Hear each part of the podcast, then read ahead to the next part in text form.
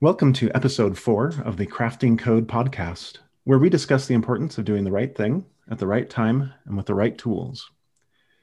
My name is Alan Stewart. I'm a software architect, and lately I've been thinking about the competing concerns of data aggregation and access control. I'm Dave Adsit. I am a CTO, and this week I've been thinking a lot about scaling teams and KPIs. I'm Matt Baker, software architect. Architect. Lately, I've been implementing the Kafka Wire protocol. For our episode today, we're going to be talking about effective teams. To kick things off, Dave, Matt, what does it mean for a team to be effective? So, man, that question goes deep. Cuts deep.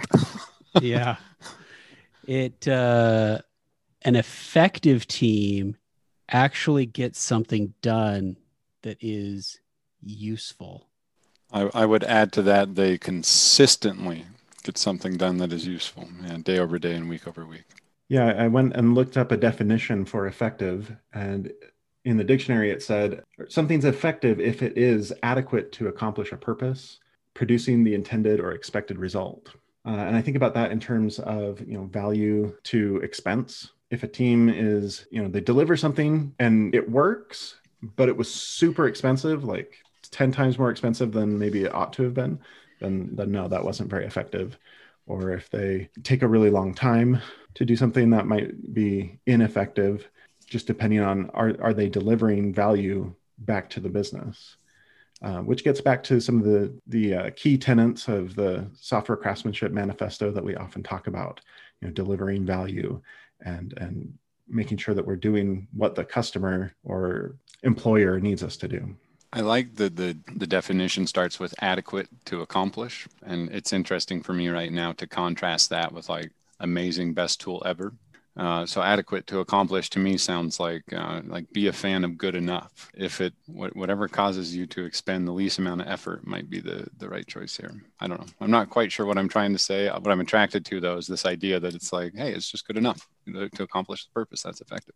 Well, and I think uh, I I'm drawn to something along along those lines as well, which is the idea that it's not about being busy; it's about getting things done. It's adequate to purpose. So get something done, deliver it, then do the next thing, then do the next thing. And so to me, effective teams are teams that are delivering at a regular cadence. You said it at the beginning, Matt. It, they're delivering today, tomorrow, next week, the week after, etc. Right? A team can be very busy and very ineffective, or they can be very effective and appear to be less busy.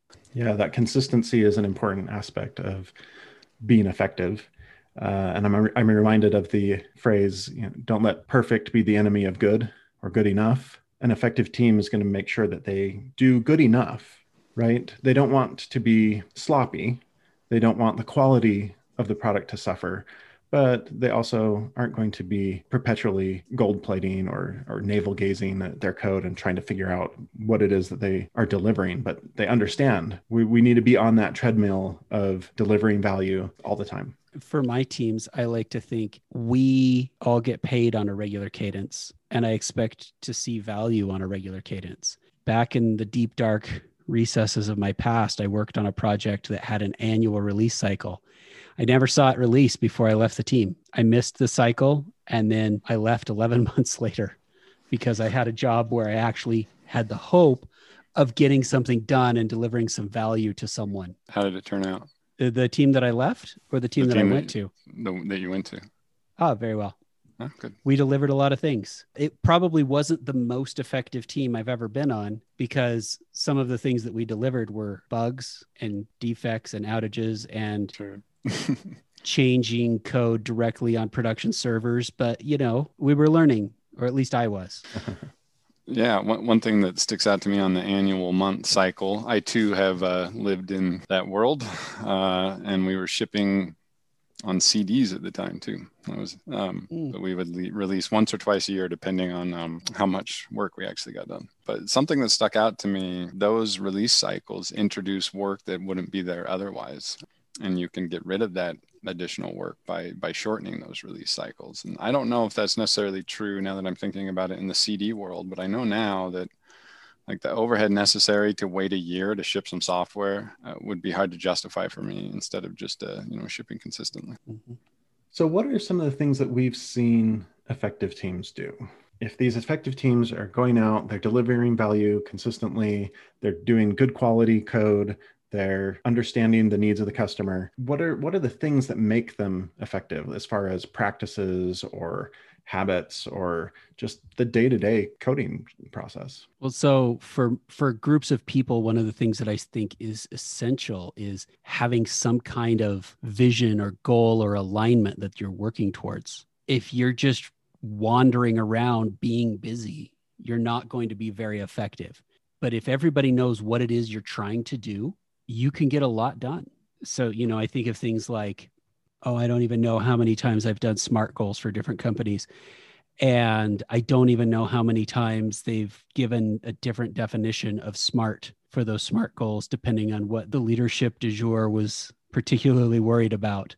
But the best kind of SMART goals, I think, are OKRs, which, you know, you've got your objective and everybody knows it. I say that singularly. You have got your objective don't have a collection of them have something that everyone knows about yeah i like that the vision aspect makes me think about some teams that I've seen where they weren't really delivering the value that the business needed. If you don't understand your purpose and how you fit in with the business, then it's really easy to kind of invent your own purpose. Sometimes teams will become less effective through creating their own uh, identity around the thing that it is that they do. So rather than what the company needs, it's like, oh, well, we are team X and we do X. And so we deliver X.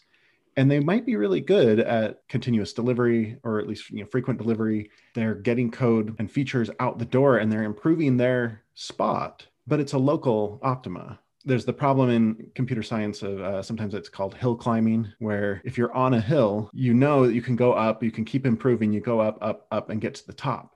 But then how do you know if you're on the highest hill? Or you're just on the top of a little hill and behind you is the big old mountain that you wanted to be on, but you can't see it. Yeah, I, I've seen teams fall for that trap. We do X, we will maximize X. Well, but a little bit of X is good, and a lot of X is expensive.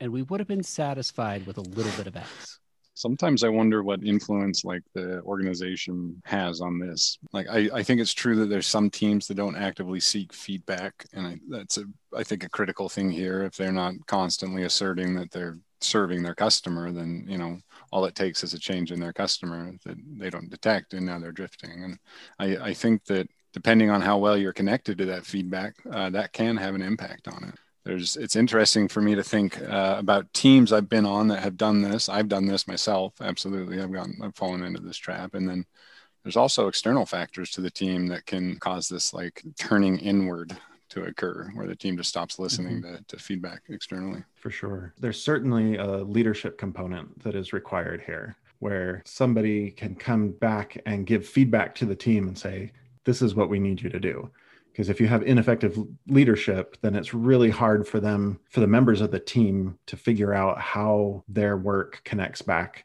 to the company's objective or strategy or whatever it is they're trying to do. But yeah there's also a component of did the members of the team spend the time that was needed?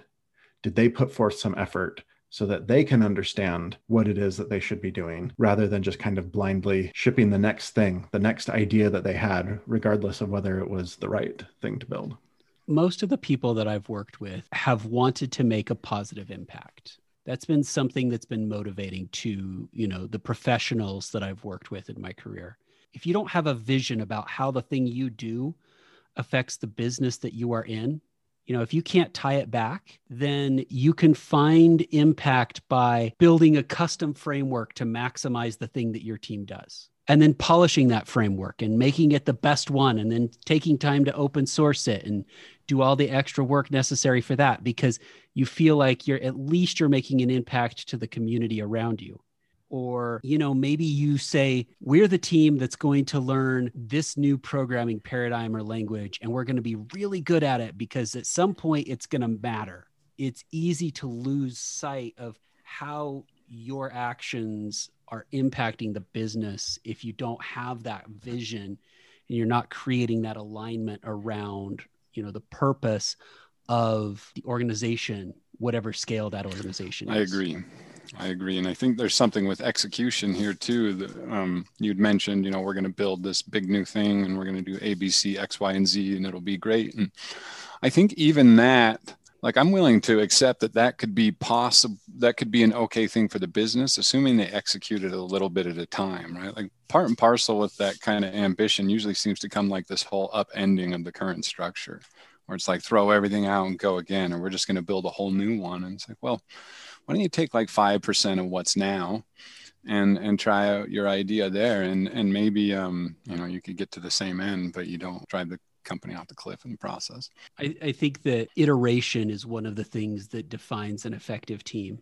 I've read that you know in experiments where they have people try to do the best version of X versus do them a whole bunch of them like there's one one example of like uh, clay pots, pottery class in a college where you get one point per pot you complete. You get 300 points if you make the best pot, and then they randomize who gets which assignment.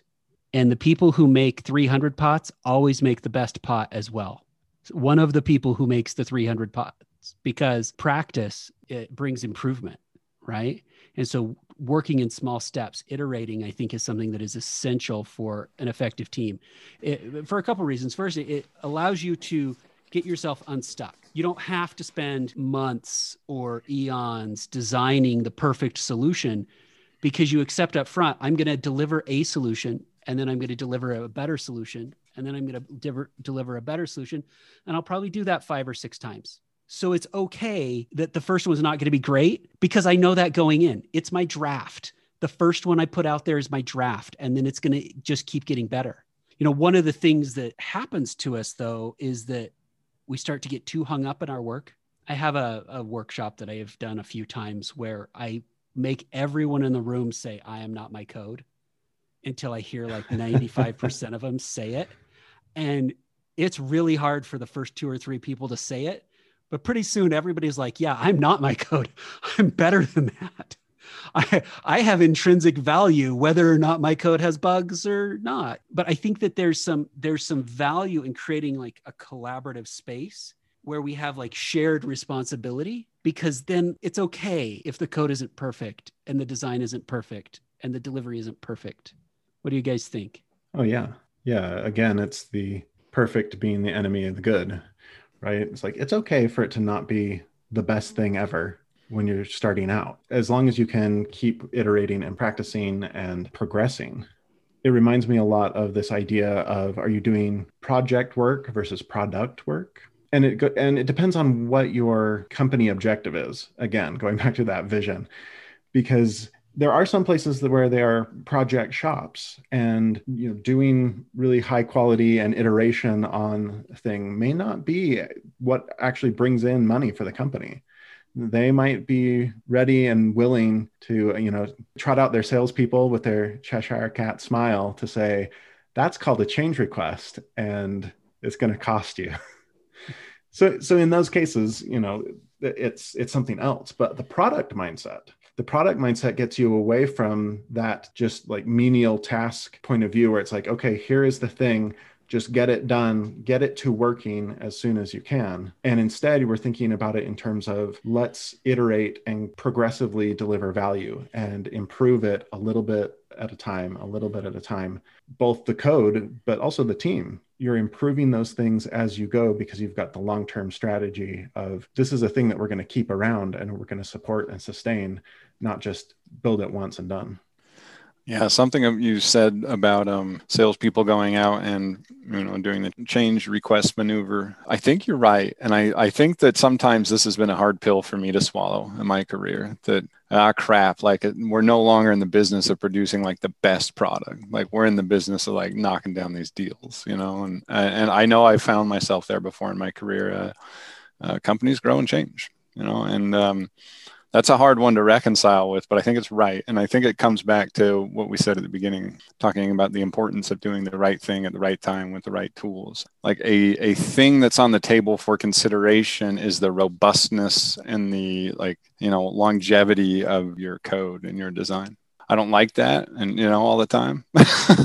but but it's true. Yeah, and and knowing where you fit in with the kind of work that you're doing right? I tend to do a lot of web development and backend APIs and databases and you know web 2.0 kind of stuff. But not everybody's in that business and and some of those businesses are, are different and they have a different objective for delivering value. Yeah, I worked on one project for a while where we delivered pretty custom solutions using um it was VB script for a while and then eventually we got uh, some .NET scripting in there. But we wrote some pretty big things in VB script.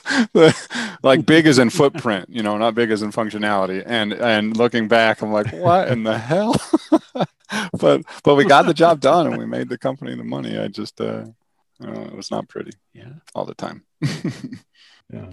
One of the other practices that I find really helps teams be effective is to collaborate. And there's a, a, number of different forms of collaboration. And over time, I'm finding that more collaboration is better.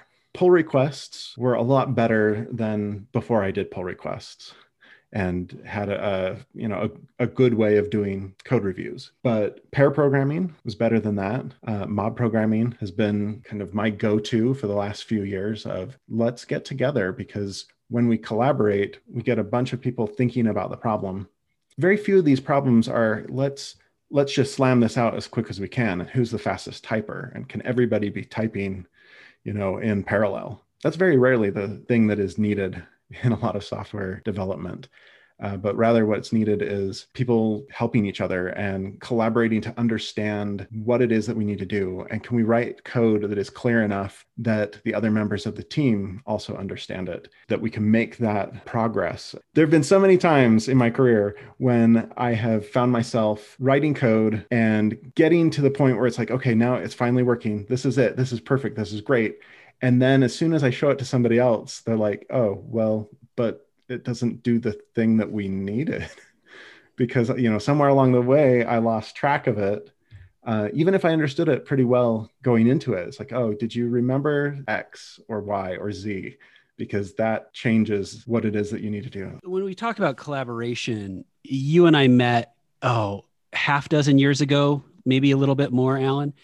And when we first worked together, one of the things that you would often hear me say, whether you remember or not, is that pair programming is the best way I know to improve your team, and test driven development is the best way I know to improve your code base.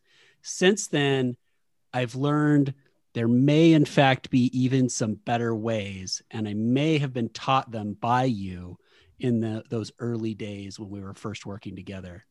You know what I'm talking about? When your team decided to abscond with two 80 inch 4K TVs and hook up your computer to them and form the very first mobbing station in our company. I do know about that. You know, I just as we go into this conversation, just for context, I want to say I worked on this team and that was easily the most productive team I have ever worked on. Uh, when when I worked, I worked on the team with Alan, and uh, so Alan, please talk more about it. But I want to say that because it, it it's a, it was a great team. Would would you say it was effective? Absolutely. Oh, it was definitely effective. I don't know that I can claim credit for everything that you said there because a lot of that was still new to me uh, at the time as well. But uh, we discovered some things together, and it was great. Well, and I was certainly skeptical. I was like, pairing, that's enough we have achieved collaboration. We don't need to do more than pairing, and yet maybe we do. Yeah.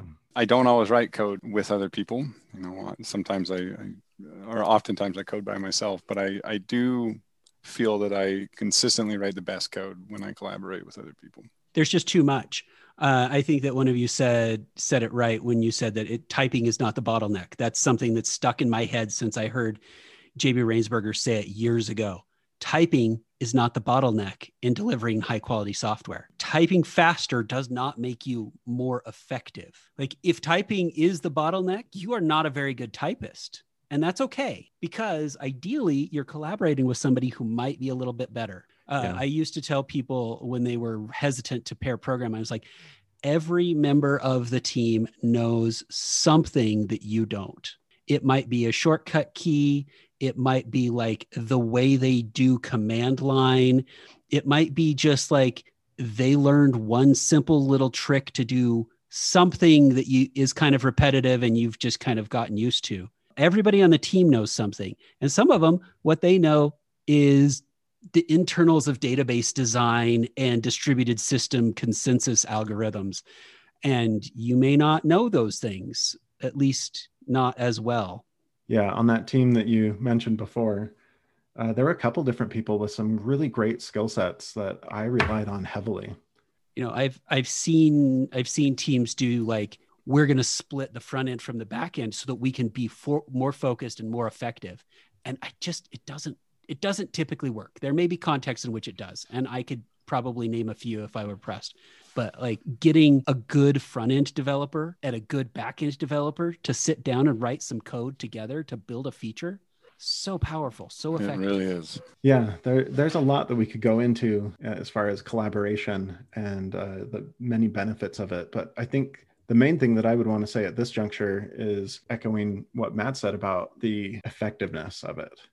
At the surface, it really can look not productive. You know, uh, th- that team with the big 80 inch TVs, it could be easy to go in there and, and just look at what they're doing. And on the surface, it's, well, they're all just staring at the TV and, and one person is typing. Well, that doesn't seem very effective at all. What if two people were typing? Wouldn't that be better? What if all the people were typing? But the problem is that then you don't get that collaboration and sharing, but you introduce other problems instead. It's like, oh, well, I wanted to do it like this, and you wanted to do it like that. And if we're both coding independently, then we're going to see both of those things appear in the code, and we'll have to reconcile it at some point. We're both going to change the same file at some point, and then we'll have a merge conflict. We're both going to do something that makes it harder for us to integrate. And then suddenly we're finding ourselves being less effective, but more busy. It looks bad to see all the people just sitting there looking around at the at the TV screen.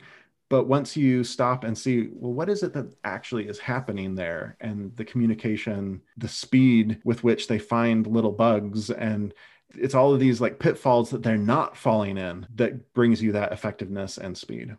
It's really hard to see the thing that didn't happen. It's hard to see the bug that wasn't shipped to production.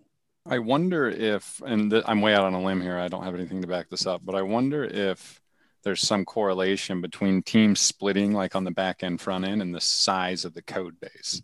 And I'm thinking about this in the context of like all code is a liability. So, uh, it, you know, you're you're you're incentivized to keep that code base small. And I wonder if splitting into back end and front end makes for bigger code bases for any number of reasons, including uh, Alan, what you mentioned. You know, different design constructs. Uh, I have to imagine that two design patterns shoved into a code base make it bigger than if it were just one. I'm speaking very generally, but like in that, it makes sense to me right now. Uh, Well, I think that I think that you're onto something there.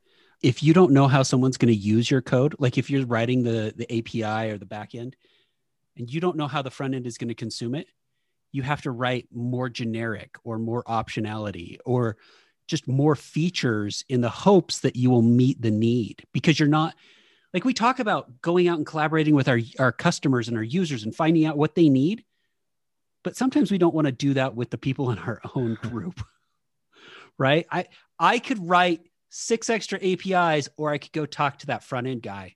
Guess what i'm doing? Seven extra api calls just in case. Talking with people is the worst.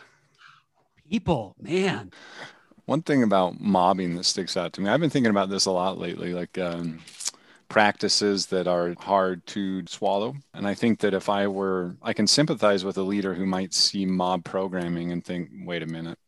I'm, I'm not okay with that. I, I, I would see five engineers at one computer and I would think, well, that's one fifth of the, the output. Absolutely not. yeah. Um, and it's kind of one of those situations where maybe the real answer is, hey, just go try it. Like, just go experience it for a little while because it's not going to be what you think. I'm pretty confident in, in saying that. Well, yeah, I think that you're right that go try it and see. especially go try it and see if you have someone who's got enough experience to help guide away from some of the pitfalls that you fall into when you're doing early collaboration. But I think one of the other things that we as an industry suffer from, and I don't really want to go too far down this tangent, but we have a real lack of understanding and professionalism around our industry, right? Preach, I, Dave, I, preach. I want to hear it. I think anybody who is a manager, director, VP, C, whatever, if you are responsible for guiding a team of software engineers and you don't understand the fundamentals of system design and delivery and how to make that effective, you are going to fail. Go read, I mean, at the very least, go read your Goldratt, go read Theory of Constraints, go learn about flow, go learn about systems, go learn about how we can create an effective system of delivery. Because if you're not doing that, you are holding back the, the capacity of your software development team. It is not easy to be a software engineering leader. You don't just get to be a leader or a manager or whatever you call it in your organization because you're the guy who's been there the longest and you're the best coder. I'll tell you one thing if I'm going in for surgery, I want the best surgeon who's doing surgery on a regular basis. I don't want the surgeon who became a hospital administrator and just has some free time. So he's going to come swing by and pull out my appendix for me. I agree. I, in fact, I was just talking about this online today, coincidentally. Right now, I'm wondering the more you don't know about software engineering, the more you need to be willing to rely on the, the wisdom of the people on your team. I'm I'm not ready to say personally that you have to have been an engineer to be a great engineering leader but it certainly helps. And I think the more that you're out of your depth technically, the more you need to just be willing to say, well, I trust, I trust what my team says, you know, come uh, hell or high water, I guess. And I, I don't know another way to navigate it because it's, it's pretty hard to be on one of those teams where you know that you've spent a career doing, and I, this isn't, I think this is just an objective statement to say, you know, you've spent a career doing something and you know the person leading you hasn't and when you start to watch them walk into things that you've walked into a number of times or you feel like you you recognize that can be a hard spot if you can't like bend their ear to, to listen to you for a minute it can be frustrating and just kind of like uh, demotivating at times yeah 100% 100% which is part of why i think it's important for us to have a collection of practices that have been validated and vetted in the industry across a lot of contexts, which isn't to say that anything becomes context free, right? There are there are times when any one of our practices is the wrong thing to do. No matter how good it is in most situations, it might not be the right thing right now for this problem. I want to say that like five times in a row. Can we just edit that? Just repeat, repeat, repeat. but we do have a bunch of basic practices that we have developed as a as a, an industry like i think they all come back to earlier concepts too larry wall the python guy is that right he said that one the three virtues of the programmer are laziness hubris and the third one i always get hung up on laziness right like remembering three things is hard but being lazy. It was Perl. It was Perl, way, Perl, not Python. Oh, right. Executable line it. noise. Mm-hmm. So, or I had a duck, duck, do it actually. Ah, so you want your computer to do stuff that's dumb and pointless and repetitive. Like, don't waste your brain thinking about the deploy script. Use your brain to yeah. think about solving the business problem. Find the user and solve their problem. The rest of it is just like a, an exercise for the user, right? It's like an exercise for the reader. You want to give that person, you want to focus on that problem for that person and remembering the manual steps to execute to do your testing or to do your deploy. That's nonsense. Make a computer do it. Don't let the computer be lazy. You be lazy. Yeah, automation is definitely one of those important practices. And to your statement earlier, I think it's one of those ones that has been well tested in many different contexts where we say, look, if you want to be an effective team, you need to automate some stuff. And if you're going to start automating, the first place I would point anybody at is testing. Mm-hmm. Get some automated tests because you're going to need it. You need to know that your code is doing the right thing. And as your system grows, it gets so painful to make sure that everything still works. You haven't broken something along the way because you were making another change for another reason. Yeah, I would be impressed to meet a team that is not testing. I I know some teams are still not automated testing, but if if there was a saying I heard in I think it was like 2018 I saw on Twitter, uh, it's 2018. There's no longer an excuse to not do TDD. And if if testing is a prerequisite to TDD, then boy, we're we're a little late if we haven't adopted testing yet. For sure and you know there's other things to automate as well right? Um, your continuous integration uh, which oftentimes is going to be running those tests and your deployment scripts. Uh, we've talked about this in prior episodes but you, you don't want to get to the point where it's time to deploy to production. Did you remember that one important step? Oh whoops. I know. Uh, should we share some like war scars? I've deleted a whole customer's database uh, trying to deploy live on the server, ran a bad SQL query. yeah.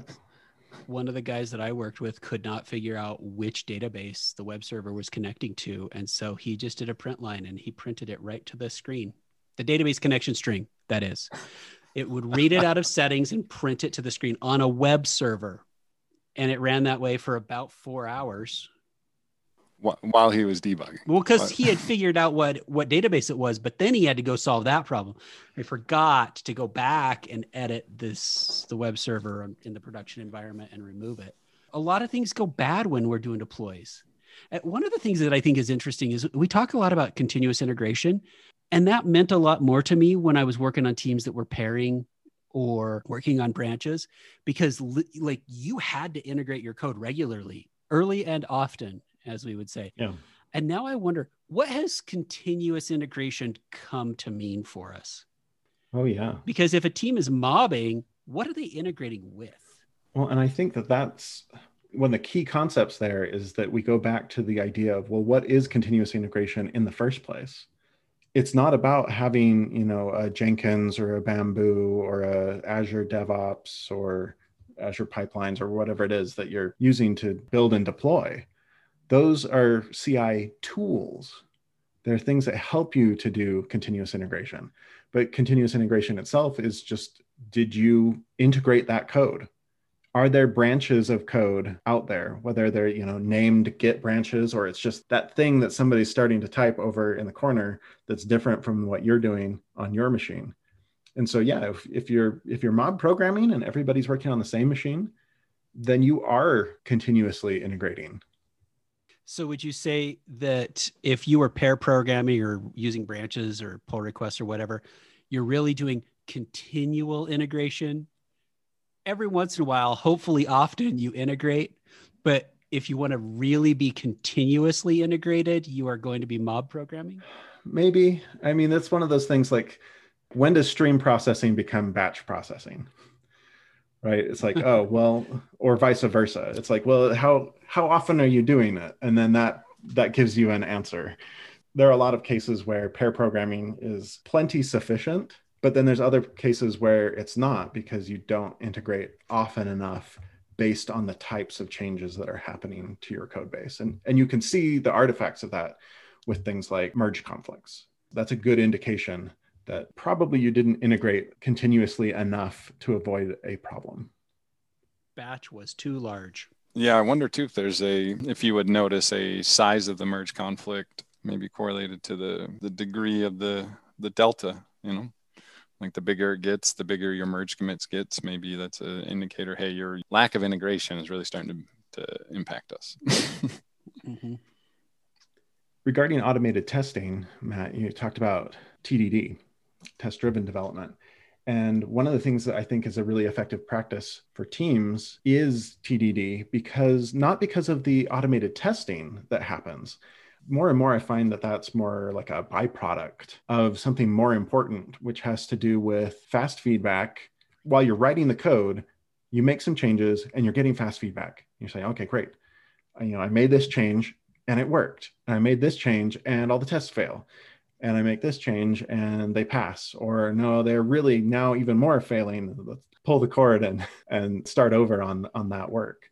But then there's also that design aspect. When you write with tests in mind, then it changes how you write your code to the point where when I was first learning how to unit test, there were so many bits of code that just seemed impossible. How do people even unit test? Like, this is ridiculous because there's these huge setups for classes, or it's integrated right into the UI, and there's not a hook, there's not a way to get into testing what it is I want to test. And then I learned that there's other ways to design classes that make it easier to test.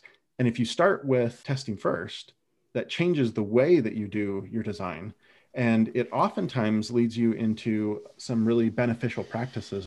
You accidentally run into concepts around polymorphism and like hexagonal architectures and things like that, where even if you didn't know about that concept, you're brushing into it because the tests are pushing you in that direction.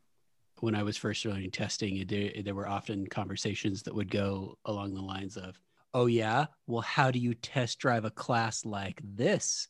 And the response is, You don't get a class like that when you test drive your code. Probably for the best. uh, I think it's a ton of fun to take a legacy code base, or uh, well, let's accept for a minute that legacy code is code without tests. Mm-hmm. Uh, I think it's fun to take a legacy code base of, of like a sufficient size and try and test a class because it starts to become such a critique of the design and it shows you all the ways in which you're coupled and and your compadre there saying how would you test this class? is it's really kind of an indictment of his own design if we're being real because 100% i 100% agree with that. You know it's all Sometimes coupled up it was together. me saying it too yeah. so we're clear. Sure sure. And uh, but but i think it's such a great way to just sit down and and and what a great way to start testing or even start doing tdd like can we just test this one function? You know in this whole release that we're about to do these 20 sprints can i test one function and just try that? You know maybe that's a good intro into it. I don't know but it, it, it it's so revealing uh, Alan, I know you talk about it more as design than development. I totally agree with you because I think it just starts to reflect back to you your design in the tightest of feedback loops. Yeah. Well, and and that was one of the things you said earlier, Alan, is like you would work on code and sometimes you'd lose the thread and you'd end up implementing something that didn't actually matter. Yep. Or wasn't actually what was needed anyway. It's really hard to do that when you start with TDD because you've written down here's my unit test and it describes my functionality. This is what I needed to do. Oh, well, I'll just make it do that. And it gets like so easy. You're like, this is easy. Anyone could do it. And then you realize after a couple of weeks or a few iterations or whatever that you've built a pretty substantial and complex system or component in a system or whatever, right? At no point were you like, that was so amazingly hard. I can't believe that I figured out how to do it with my convoluted multi inheritance design. Yeah. And sometimes it's even simpler than losing the thread of what you were trying to do. Sometimes it's just, oh, I plus plus, not I minus minus. And in the olden days of my career, right, I would write up a whole thing. Okay, I've been coding for a few hours now. I'm going to run it and see if it works. 45 minutes ago, I did I minus minus that should have been I plus plus, or i minus equals two or something. It's just like oh yeah. And those bugs when you're running it from end to end from the user experience or something like that super hard to figure out why is this not working. Yeah man. But when you're doing it in a unit test as part of a tdd flow it's like oh derp. I could see right and right away that's not going to work so and why? see i introduced the failure in the last 45 seconds. What was i doing 45 seconds ago It's a lot easier to remember than 45 minutes ago. I can tell you that. Git reset hard. Doesn't matter. Just reset. I don't know. Git reset hard. Yeah. I think you're right, Matt. Git reset hard more often. I- Absolutely. Especially when your boss came over and go, "Hey, can you answer that email?" and you got distracted by something else. And Yeah. Maybe you know what we should do? We should always git reset hard when that happens, and we should send like an uh, wasted inventory statement to our bosses. These are the Hey, let's not. Hey, one of us is a boss, and I don't. I don't actually. I think all of us have reports at this point. I meant what I said. no, I was uh, Fair. I was writing some code this morning for uh, Advent of Code. That's that's kicked up, you know, this year, and um, I was I was doing day one. I'm way behind, but uh, it was a you you got an input. Uh, a, a list of numbers, and you had to find which two numbers equaled some uh, particular thing, uh, or sum to a particular number, and then you had to multiply them. So, the naive way uh, that I chose was, you know, a, a, loop with a nested loop, just two for statements, uh, looking for which two numbers equaled what I was what what I was after, and for 20 minutes I sat there like debugging the thing, wondering why it wasn't work working, and eventually it dawned on me that I was I was uh, concatenating strings instead of doing addition, but all of this, all of this the list I was working with, like the first test input I had essentially was like 300 numbers. Like I, I, I, was not thinking at all. And then all of a sudden it dawned on me, like, what, what are you doing? Like what you should be doing is testing two inputs and seeing how it goes. And, and then uh, as soon as I narrowed in, I thought, oh yeah, I'm just concatenating strings instead of adding. And, and it was clear as day, but it was the smallest of functions. And I thought I was so cocky. I thought I had it and I started writing it. And then I I, I, by the end, I'm like, I don't think I can even call myself a programmer anymore. nice. And I think that you have to have that experience on a regular basis to continue calling yourself a programmer, where you've made the most obvious of mistakes and the computer has done exactly what you said and not even within the same zip code of what you wanted. That's right. I was thinking about what you were just saying, Matt, about you know git reset hard and here's the inventory cost. But maybe it's actually the reverse. It's like here's the savings that you get by me not trying to code through the interruption and and carry a like a design inventory. Ah. and by this i mean to segue into methodologies because we've touched on a few methodologies already uh, or we've hinted at some things. I mean a lot of the de jour methodologies are, are around scrum and a scrum flavor of agile. But more and more over the past few years i've been learning about lean software development and really enjoying the things there. Eliminating waste is one of those things you know eliminating this uh, inventory. That's another thing that you know comes in with lean practices that i think can really help make a team effective. It's such a big topic for me and all of us i, I know that so hard to unpack that I don't even know where, where to enter. But I, I want to talk. The first thing that sticks out for me is WIP limits and lean, similar to what Dave said about a few fundamental practices that can improve a team. I believe that merely observing your WIP on a team can have a uh, can cause an improvement on that team, and I think that comes right out of lean. The, the way lean models in my mind is that the, there's this mecca where you're focused on one thing at a time all the time don't always get there. Try your best, but in pursuit of that, I, have seen teams really improve. But if if you, you compare it all the way back and just say once a day or once a week, can we just write down how many items we're working on right now and just do that for a month? And then you can start having conversations like, is it right that we're working on 20 things among three people? Or could there be some negative effects that are they're coming in? But anyway, all, all of that packages up into lean for me. Um, in, in, addition to a lot more. I tend to not like agile as much these days. It's it's almost turning into a non-word for me. Uh, I don't love that that's the case, but uh, and we could probably theorize why for a long time. But I, I do feel like it's becoming diluted, and a lot of my attention is turned to things like lean.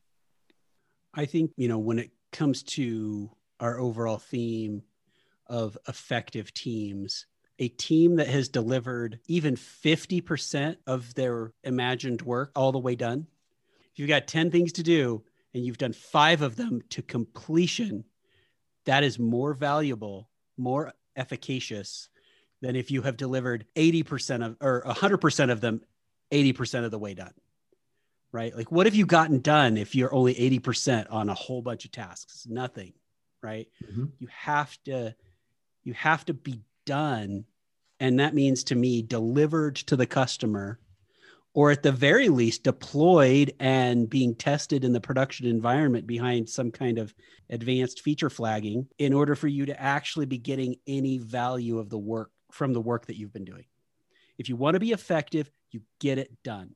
It might be one thing, but if you only get one thing done, that is more effective than getting a hundred things partially done or a thousand things started. Well, I think because if you if you're willing to uh, kind of be blunt about it, is because in the the latter case you didn't do anything. When when it's the case that half done is the same as not started at all, you didn't do anything.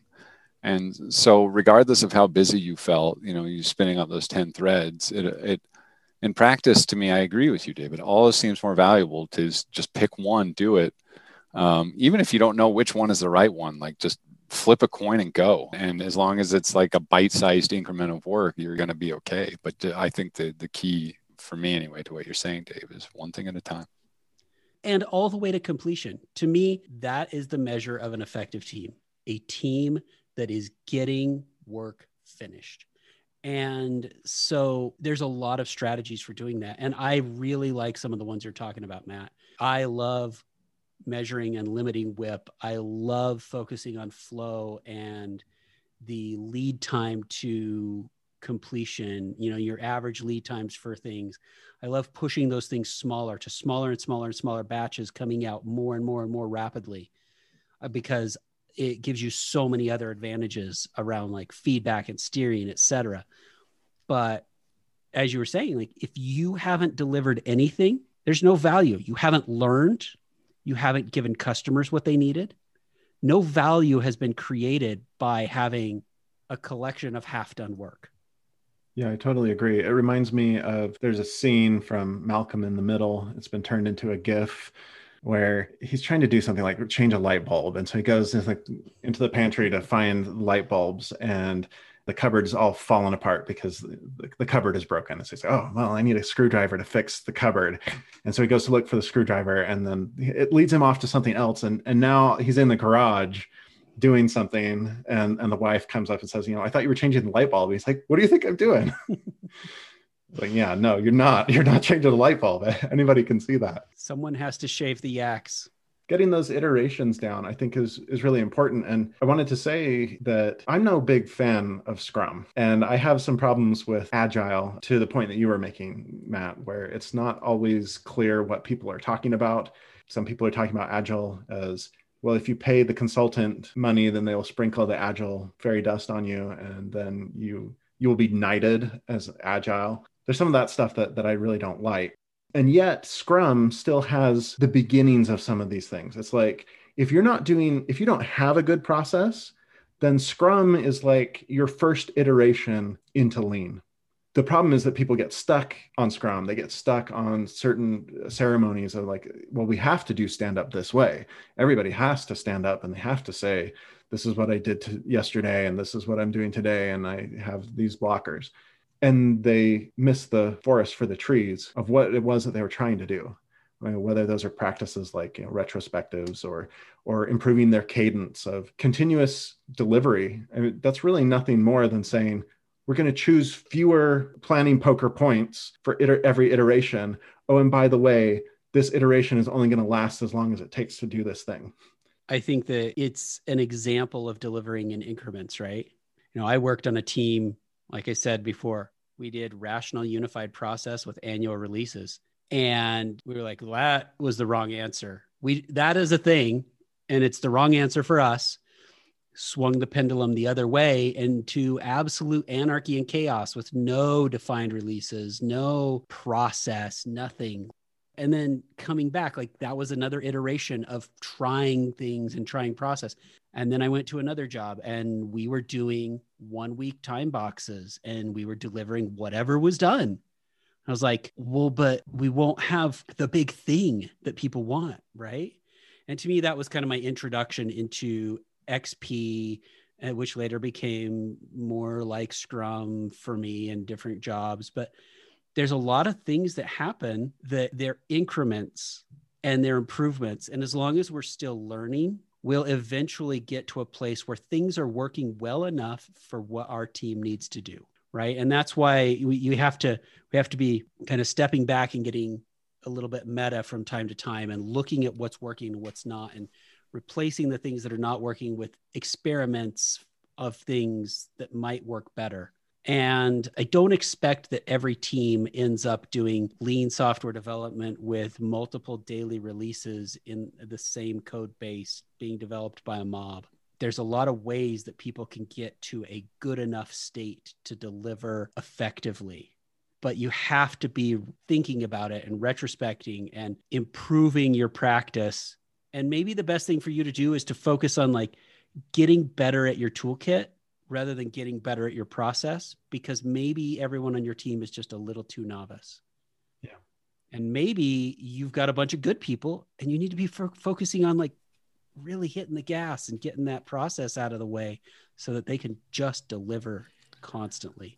Yeah, I I can't underscore this enough for myself. I think that this ingredient makes or breaks projects and teams this ability to introspect and to hold retrospectives and to like really honestly uh, assess the constraints that you are confronted with and, and work within them and and constantly look back and see you know how can I improve this? How can I improve that? And I've taken this to the extreme before. I, I, went out and saw Linda Rising give a talk on continuous retrospectives in 2000 something. And I went back to the team that I was on, and it was just such a fantastic team that I, you know, I proposed it, and they said, uh, "Yeah, let's try it," and they were all willing to do it. And so we we did this thing called continual retrospectives, where we wrote a little Slack bot and every time you had a thought about something that could be improved or something that just wasn't working right, you would write it to that Slack bot. And then on the screen, on this massive TV we had in the team area, we essentially had a team Twitter feed. And each post had a smiley face or a frowny face next to it, depending on like what sentiment was trying to be expressed. And you walked past that all the time. And organically, things would start coming where people are like, you know, I hear you, Matt, and I had a similar experience. I think we can fix it over here.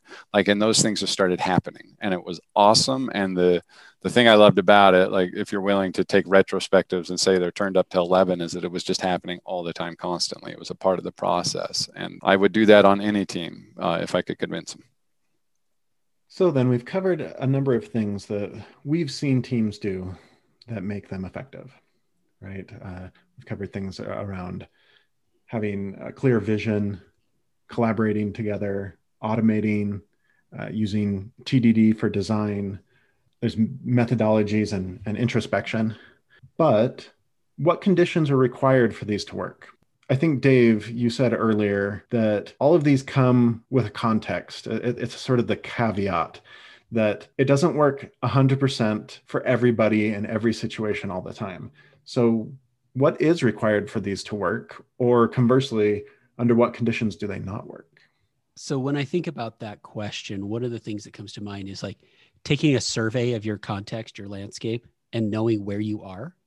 You know i would i would be very hesitant to take a team of a half dozen recent boot camp graduates who had only ever shipped one website in ruby on rails and hand them a you know a distributed system and say okay here we go. We're going to deliver this lean. We're going to set up our ci pipeline. We're going to deliver to production and give it to our customers three four times a day. Let's go do this right? I think that that team would have a very hard time executing at that particular speed. So you know one of the contexts for me is the knowledge of the members of the team. You can't apply some techniques until you've mastered others first yeah. So if you're on a team that's operating in chaos and you want to become more effective, you would do well to grab a book on XP Explained or even, you know, your your friendly neighborhood scrum master and say, "Help us bring some order to the chaos." And you might move beyond that. You might be working in a team that's so big you've outgrown any known process any known effective process for delivering software. And so you have to start coming up with different ways of structuring the work and the team and all of it. Yeah. Yeah, team dynamics is a is a huge thing, right? Understanding like where you are as a team. And I think that that can manifest itself in a lot of ways. Like are you remote or are you co-located? Or are you partially co-located? Those can make huge differences in how you work and which ways of working are effective. Are you synchronous or asynchronous? Or do you work for a company or is this like an open source project that you happen to be working on? Because those different environments change the nature of the work that you're doing and it can oftentimes change which of these practices are effective. So like I believe in collaboration. I really prefer mob programming as my kind of go-to way of delivering production code. But if I'm working on uh, some open source project that is done all asynchronously with pull requests as, as the mechanism to get things uh, submitted into, into the code base, then that pull request might be the closest thing to collaboration that I can get. And the feedback loops are going to be long and you know the reviews might be harsh at times, but in that space, that might be the most collaboration that is really possible to achieve one of the things that I'm thinking about to get very specific, if I am sitting down to do a kata or a little project that's just going to run on my laptop, I won't set up a continuous integration pipeline or a continuous delivery pipeline. I'm not going to go to that amount of effort for something that I'm the only person who's going to use it and I'm only going to use it a few times and then I'm going to throw it away. I will use TDD and I will initialize a Git repo because I don't want to burst your your uh, I don't want to change your impressions of me, but I'm not necessarily going to do perfect code every time. I uh, I have been known to occasionally code poorly and git reset hard and .NET test or those are my go-tos for figuring out where I've screwed up. Oh no, it sounds like he's human, Matt. We're gonna have to find a new co-host. I, I was gonna say occasionally. I'm just kidding.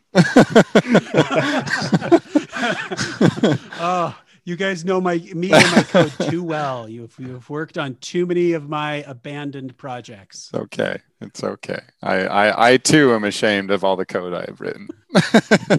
oh, good. Well, that's a relief. I think we've all worked together enough to realize that one of the things that will come out of our collaboration a lot is, oh yeah, you're right. Oh yeah, no doubt. You are right. So yeah, like I I have a hard time imagining a scenario where I wouldn't grab TDD as a tool.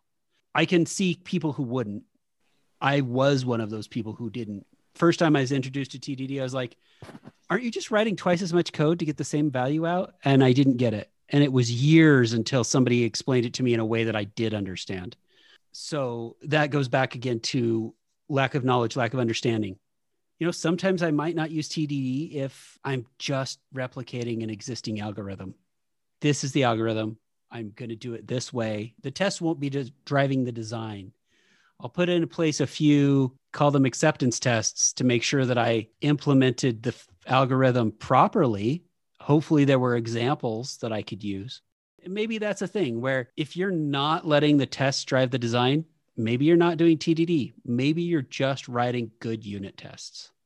Another area of team dynamics that I think about what kind of a team are you or are you even really a team right if so if we're talking about effective teams and what processes they should use you got to understand how does the team work together or do they work together I like to think about it in terms of types of sports teams. Are you playing soccer or are you bowling? Because there are bowling teams and they do not look like soccer teams. Soccer teams, they're continuously working together. They're passing the ball back and forth. They're relying on each other to do particular specialties, but they're all on the field at the same time. The bowling team, everybody does the same thing sequentially and they're rooting for each other and they're and they need each other but it's it's a very different kind of environment as far as that collaboration goes. And a lot of the you know methodologies and and tools that you use are going to depend on that team context. How is the team willing to work? One of the things that comes to my mind immediately is uh, maybe the more detached you are, the more um, documentation you need. You know, if you're an open, if you're writing an open source project, chances are, if it grows any legs, you're going to have to write like a contribution guide, um, maybe a, a, code of ethics around it, or whatever. All the stuff that comes with a open source project that allows people to contribute, uh, you know, as effectively as they can. And that stuff's not nearly as necessary when you're all working together every day. You know, we don't have to document the way we write our Git messages when the mob knows you know and and even if an individual doesn't know when they join the mob the mob will teach them you know, and they pick that stuff up. Anyway, one thing that's sticking out to me right now is the degree of documentation uh, changes as your uh, team dynamic changes. Recently, I've been reading articles about Wardley maps. It talks about this idea of pioneers, settlers, and town planners being different phases of evolution of a product or, or concept. And they talk about this idea that pioneers are exploring unknown territory and I think about that in terms of like startups. If you're in the very early phases of a startup, then maybe continuous deployment is not the thing that you need at that minute. Maybe a lot of regression tests is not what you need at that minute. Maybe what you need to do is to prove out your core concept and throw a lot of spaghetti at the wall and to see what sticks. In which case, there might be some things that you drop. There might be some practices that don't make as much sense in that space if you don't know what the design is what it is that you're going to be building then it's going to be hard to to figure out what those acceptance tests are up front and you might still use tdd to explore and to help you create a design for the classes that you're making but at a macro level it's going to be a lot harder to know what your end goal is. And so in those spaces the overhead of some of these other practices might be so much that you, you don't get around to delivering value and, and your, your company sunk because you were in this pioneers space. Uh, I think a lot of product development in the industry right now is in this kind of settlers space, uh, to, to use this Wardley mapping metaphor. And they're working in this product space where a lot of lean principles, TDD, CI, continuous delivery, they get talked about a lot because they're working, they're effective, and we're seeing the business benefit of doing those kinds of things. But then you can move beyond product to more of a utility space or a, a, consumption space where it's just taken for granted that, that, that these are the way that things work. So, Amazon is a great example of bringing compute into a, a consumption or a utility space where you can just say, I would like to buy this much compute, please. Just like you would tell your you know water company, I want this much water. You know, I, I'm going to buy water. And you can do it where you couldn't do those things in in the past. Or even just, I want as much water as I need until the end of the month and just bill me. Yeah, exactly. I want as much compute as I consume until the end of the month and just bill me for it. You couldn't do that in any of those other spaces. Right and the, in this third area the people are town planners. They're working in this commodity space where they're probably the least tolerant of failure right? So in, in the product space you're, you're talking about you know continuous delivery and you hear stories about things like oh yeah we fixed we created a bug as part of our deploy and we rolled forward or we rolled back and it fixed it and we had a really quick mean time to recovery but unfortunately, when you're in the utility space, people are much less accepting of that, even if it's, you know, small small things that are broken because they're depending on it to be this really well understood problem. It just needs to work. And so I'm not sure, but I think that those are kind of some extremes where a lot of the things we talk about tend to be in this product space. But if you're a pioneer trying something that's never been done before, or if you're a town planner doing something that literally everyone has done before but but you're doing it as a utility then maybe some of these practices change. And you have to think differently about what makes an effective team at that point. One of the things that that makes me think of is in principles of product development flow don talks about how there are times when you have learned enough and you're delivering the thing and it's just working. And maybe you want to start doing bigger batch sizes to get a different kind of economy around your change sets. Because you're not you're not looking for fast feedback. You're looking for slow incremental improvement of a thing. You're in that commodity space right? You're no longer discovering a product. And i mean when i first read that the first probably couple of times i read that it was really hard for me to get my mind around because i've been working for so long on the boundary between pioneers and settlers where you you've discovered where there is an opportunity and you're just starting to settle that territory and build that first real product. And having spent so much time there looking at at the town planners who are like well we can save 4% on our annual copper budget if we route the lines like this instead of that. I'm like, who cares? Just build more and make like, grow the top line and don't worry about the bottom line. you know, but there are people who are in a space where they have to be working on the bottom line. They have to be worrying about that mean time between failures instead of that mean time to recovery. Right. Under it all goes back to the same problem at the beginning, right? You cannot ignore your context.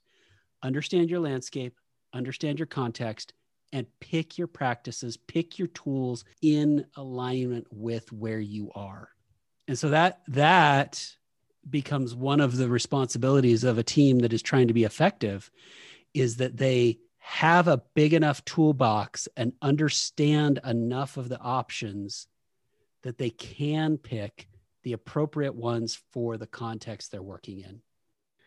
And and luckily there is a lot of overlap there are some things like testing that just they hold true. If you're going to write code, you should test it because you are a human, you are going to make mistakes and testing is a great way, TDD especially is a great way to figure out very quickly that you made a mistake. Things like introspection, like, like Matt was talking about. I think that there's there's a way to introspect in every effective team what you're working on might be different, right? So some teams might be reflecting on it, well, how can we do our continuous delivery better? And some other team is reflecting on, well, how can we, you know, uh, reduce our spend in your hosting environment or something like that? Because they're moving more towards, you know, the commodity end, whereas the other one is more exploring the space. But they're both reflecting. They're both thinking about what was it that we needed to do. I think automation tends to be one that always makes sense. And so there's there's these different flavors of practices that all fit into these different categories of things that you're going to have to do to be effective. It's going to look different, especially at the surface level, for each one of these different teams. But the principles behind it tend to stay pretty steady. One last topic I wanted to cover here is effective architecture. So, as an architect myself, I think about this a lot in terms of what makes teams effective. And when you have a good architecture, then it makes it easier for teams to be effective. That goes both ways for a team. The team has to work in some kind of space. If there are multiple teams, they're working together. And the architecture of that system can dramatically impact whether the team is effective or not. But then also, the architecture of what the team is building can make a huge difference on whether they're effective or not. The other thing that architecture provides is options for the business so that a business can pivot as necessary. If your architecture is too brittle, then it's really hard for you to stay effective as a team because when requirements change, and they always do, when the business landscape shifts, it always does, when the unexpected suddenly happens and now it's COVID time and everybody is working from home and what even happened to the world you want to have an architecture that helps you so that you can pivot. And some of the things that we talked about previously feed into that, like how the team works, how they design their code, how they you know, reflect on it, definitely drives towards better code and, and better architectures. But I think that there's a really important aspect of understanding the system that you're in if you want it to be an effective team because you can hamstring them so quickly by changing the rules or, or making an environment where they're unable to do their job.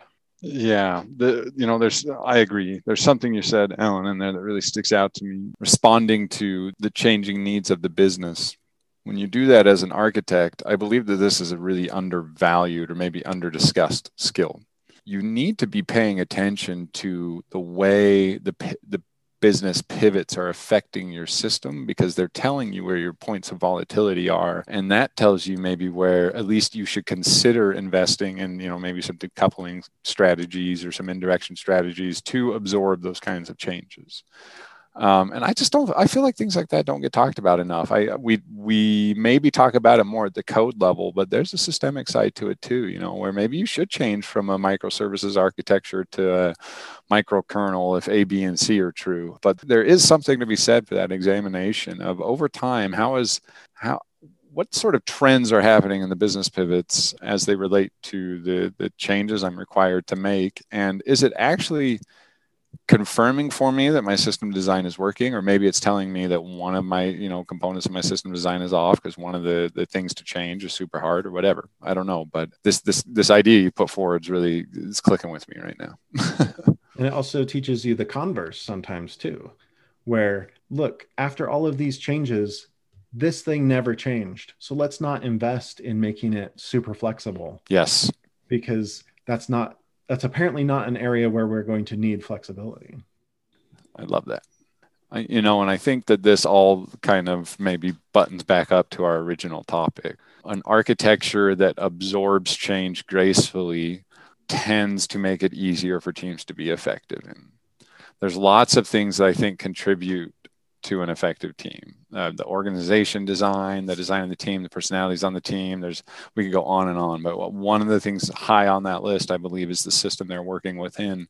Some of that's people, some of that's technical, and um, I don't know if we're even separating them in this case when we were talking about how architecture plays into it, but. Um, you can definitely take a great team, put them in a poor architecture, either technical or people, and watch them atrophy. You know, I, I, I do believe that can happen. Yeah, I totally agree. Well, that brings us to the end of our topic and our episode for today about effective teams. So we will go ahead and recommend that you join up with a community of professionals by attending a software crafters group or meetup near you. Many of them have gone virtual in 2020, and the Utah Software Craftsmanship Group at utahsc.org meets on the first Wednesday of each month, and currently their meetings are virtual. Maybe we will see you there.